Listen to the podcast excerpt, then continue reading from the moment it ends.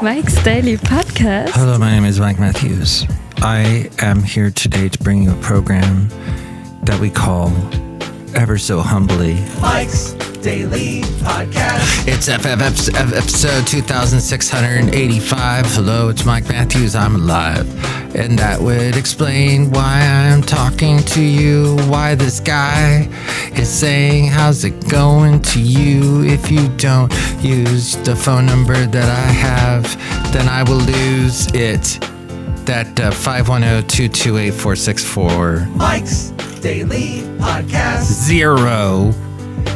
Call that number. Say hi to me at Cafe Anyway, somewhere in Podcastro Valley, Mike's the last place on earth. Daily That way, Podcast. I don't lose the number Yeah. because Google will steal the number away from me, like they did that 336 MM Daily number they took back from me. But that's okay because I'm not in North Carolina. I am here in the East Bay, Podcastro Valley. Happy Oktoberfest. What? Now, technically, the Germans like to celebrate the Oktoberfest in September because they like the extra time to celebrate. But that's all right. It's National German American Day if you're listening to this on the 6th. It's also National Coaches Day because we love getting around in those horse drawn coaches. Wait, what? No? Oh, it's like the people that tell the team members that they need to play better. Those kind of coaches. Like the Craig T. Nelson sitcom that was ever so enjoyable. I was glued to it.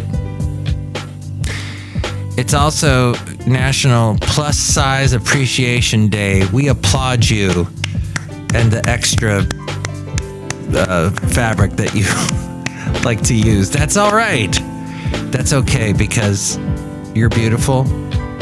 And it's a Mad Hatter Day. We were talking about that last podcast if you want to go into further explanation. And here's today's podcast picture. But it also is German American Day today for all those people celebrating Oktoberfest. The podcast picture today is from the fine town of Benicia. I was there recently, and there's some lovely boats there, and you can see the picture at mikesdailypodcast.com. Those are what, mini ships?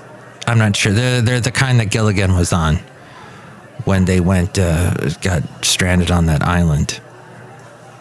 Yes.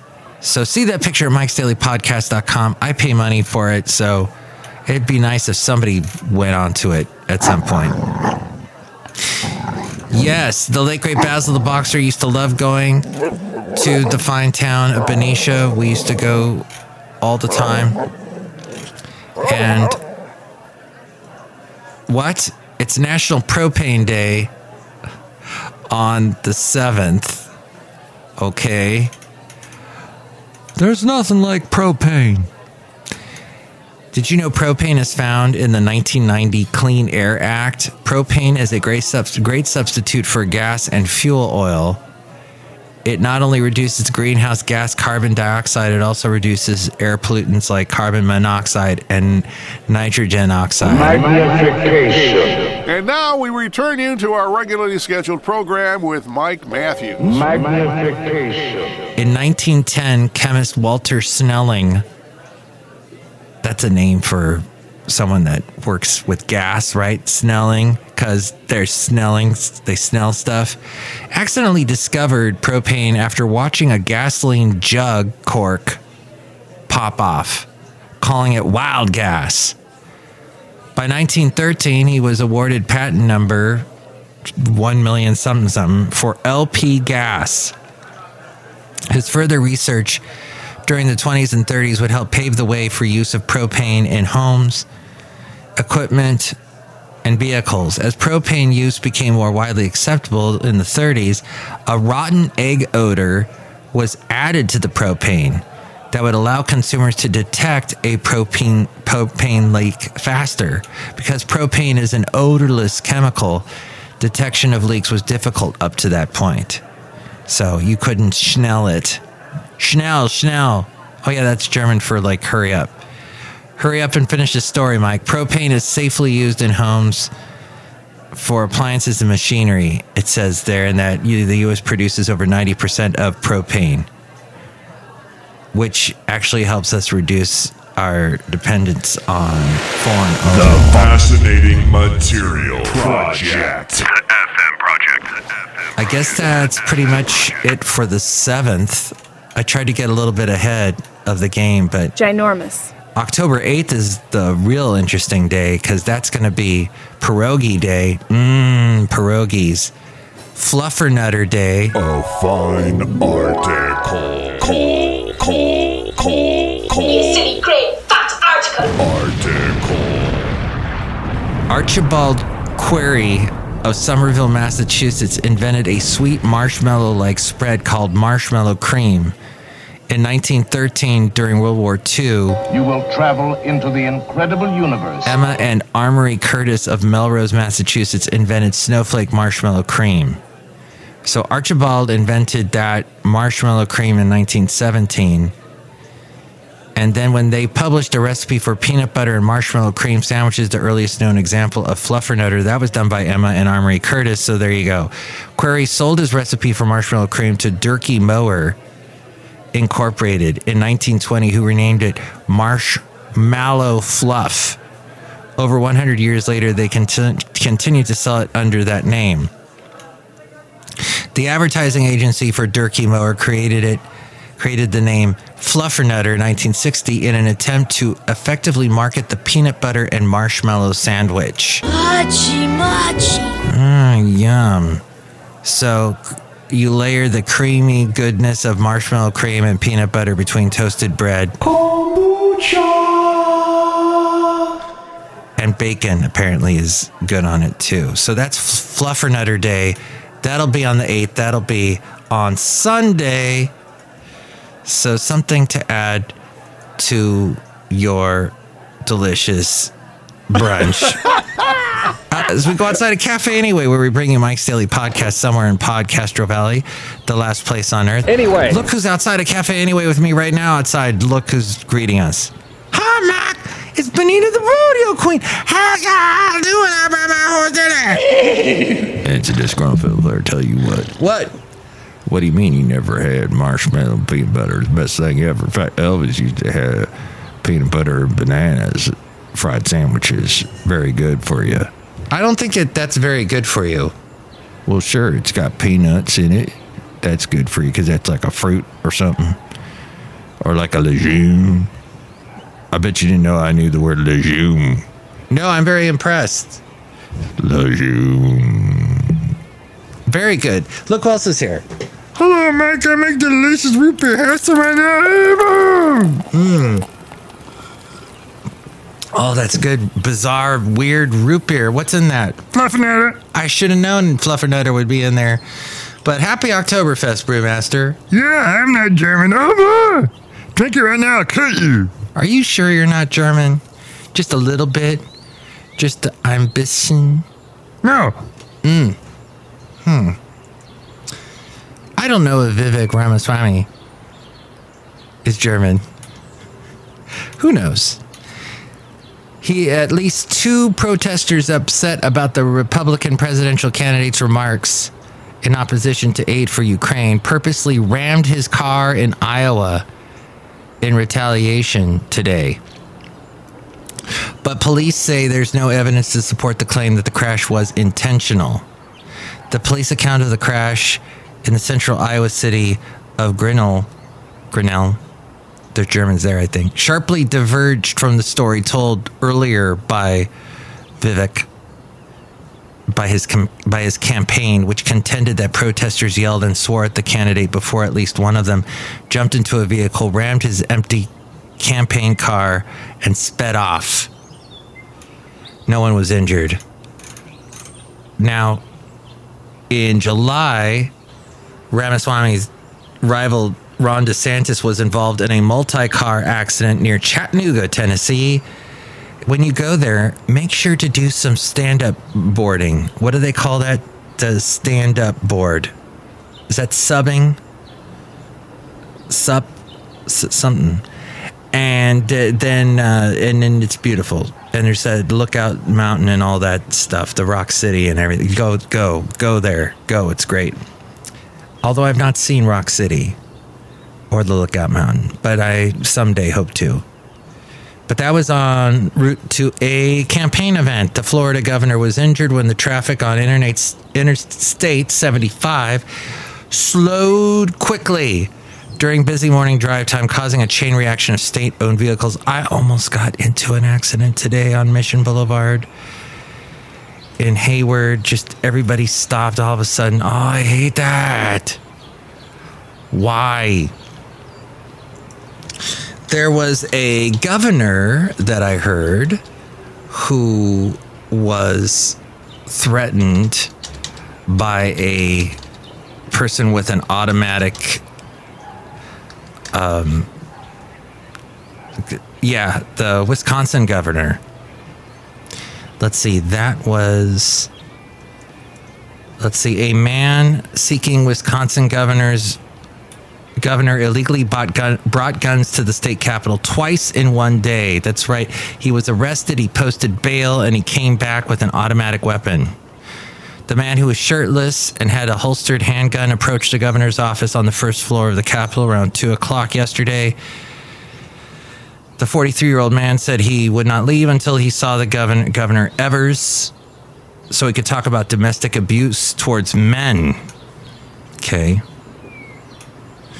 Evers was not in the building. Capitol police officer sits at a desk outside of a suite of rooms that includes the governor's office, conference room, and offices for the attorney general. The man was taken into custody for openly carrying a firearm in the Capitol, which is against the law. Weapons can be brought into the Capitol if they are concealed and the people has a valid permit. The man arrested did not have a concealed carry permit. The man posted cell phone video of his arrest on Facebook because he's classy like that which one of his Facebook friends downloaded and provided to the Associated Press.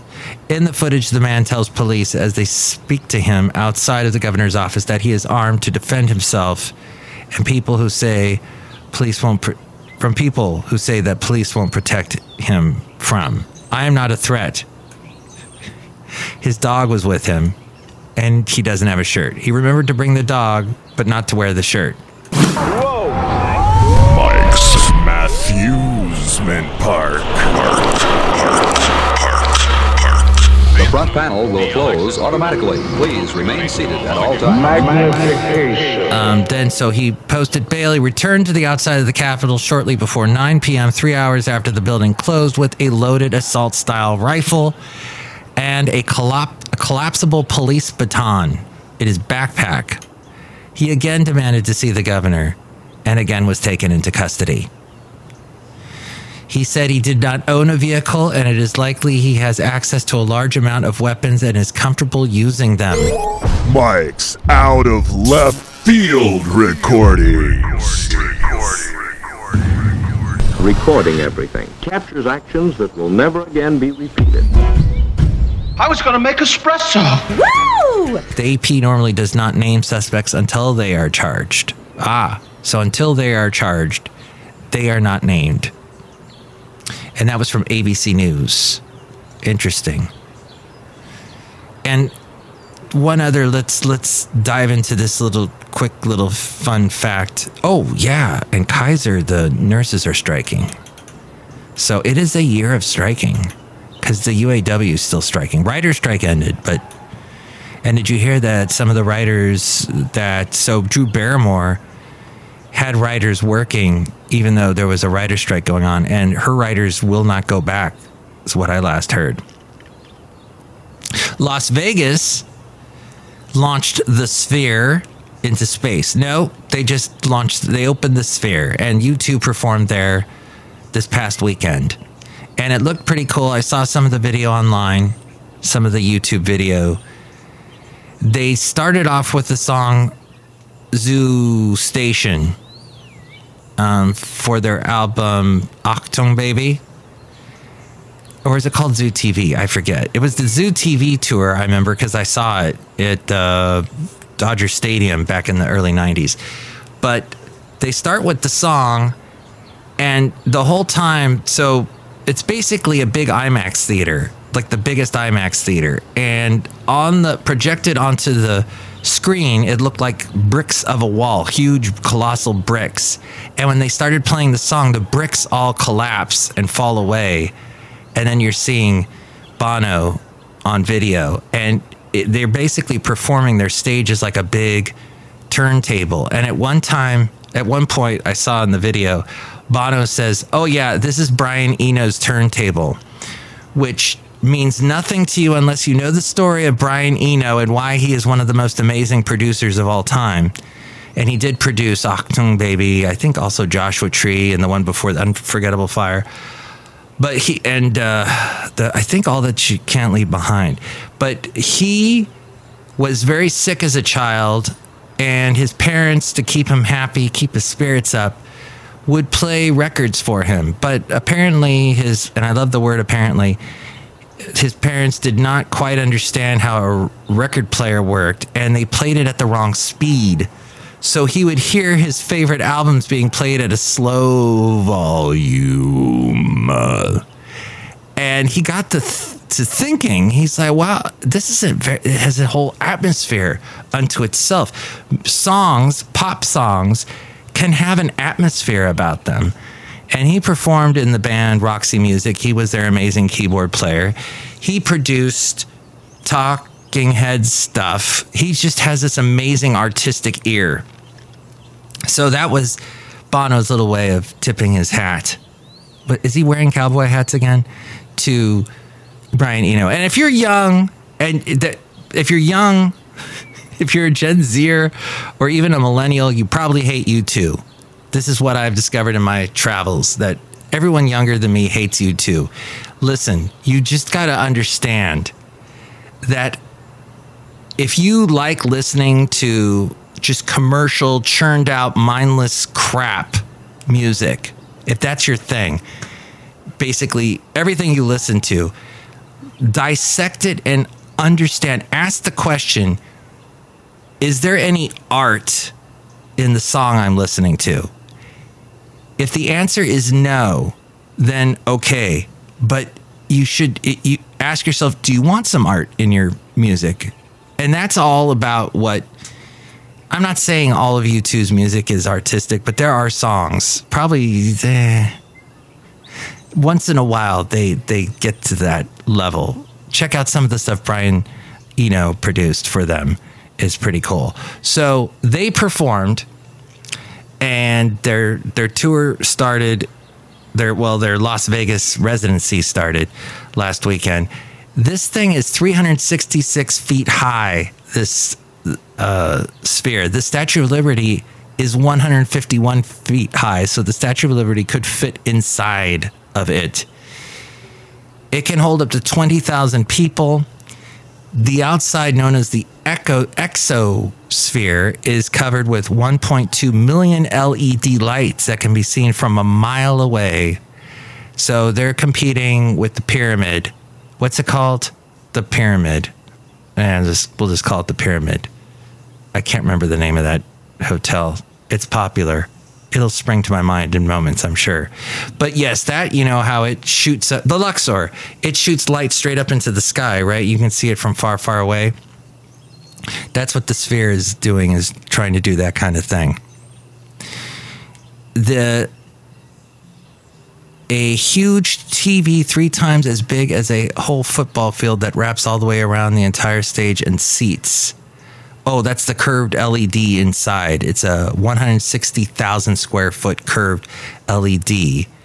And that's as big as a whole, it's three times as big as a whole TV field.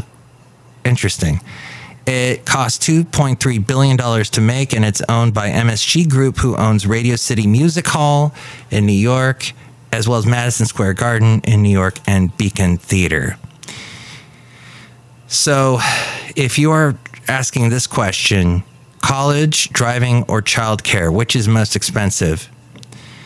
Raising a child is expensive. It's getting even pricier. College tuition is always the biggest, as the average annual in-state tuition at a four-year public university estimated at $10,940 and more than half the state's child care costs more than an in-state public college tuition. Child care costs over 11,000 close to 12,000 or 1,000 a year more than public college tuition teen car ownership now also costs more than in state tuition at a public university. It costs about $11,378 a year. So there, and there's soaring prices for auto insurance, maintenance, car repairs, vehicle prices, and gasoline. College, childcare, and driving, having a car. Some of the biz- biggest expenses. Well, of course, buying a house and any kind of crazy health issues that need a lot of money. That all from Rob Black. I produce his podcast. He's on the radio and TV in the Bay Area, on the radio AM 1220 KDOW, and on the TV on KRON in the mornings. And let's see. Oh, yeah. Used cars. Speaking of cars, they're getting older and pricier. The average price for used cars increased from 2019 to this year, up 33%. Used to be 20,398 up to $27,133. And Samsung's new ploy to get kids off of iPhones is the Mr. Beast sponsorship. Talked about that yesterday. 87% of teens own an iPhone, leaving very little to uh, get them. There's a big moth that just flew in front of my face and distracted me because we're outside a cafe anyway, somewhere in Podcastro Valley, the last place on earth. And we're going to end the show today. If you'd like to call me, here's the number. Call Mike at the Cafe Anyway hotline. Area code 510 228 4640. Would love to hear from you. You can chime in about anything we covered today. And with more ways to reach me, it is a Frame.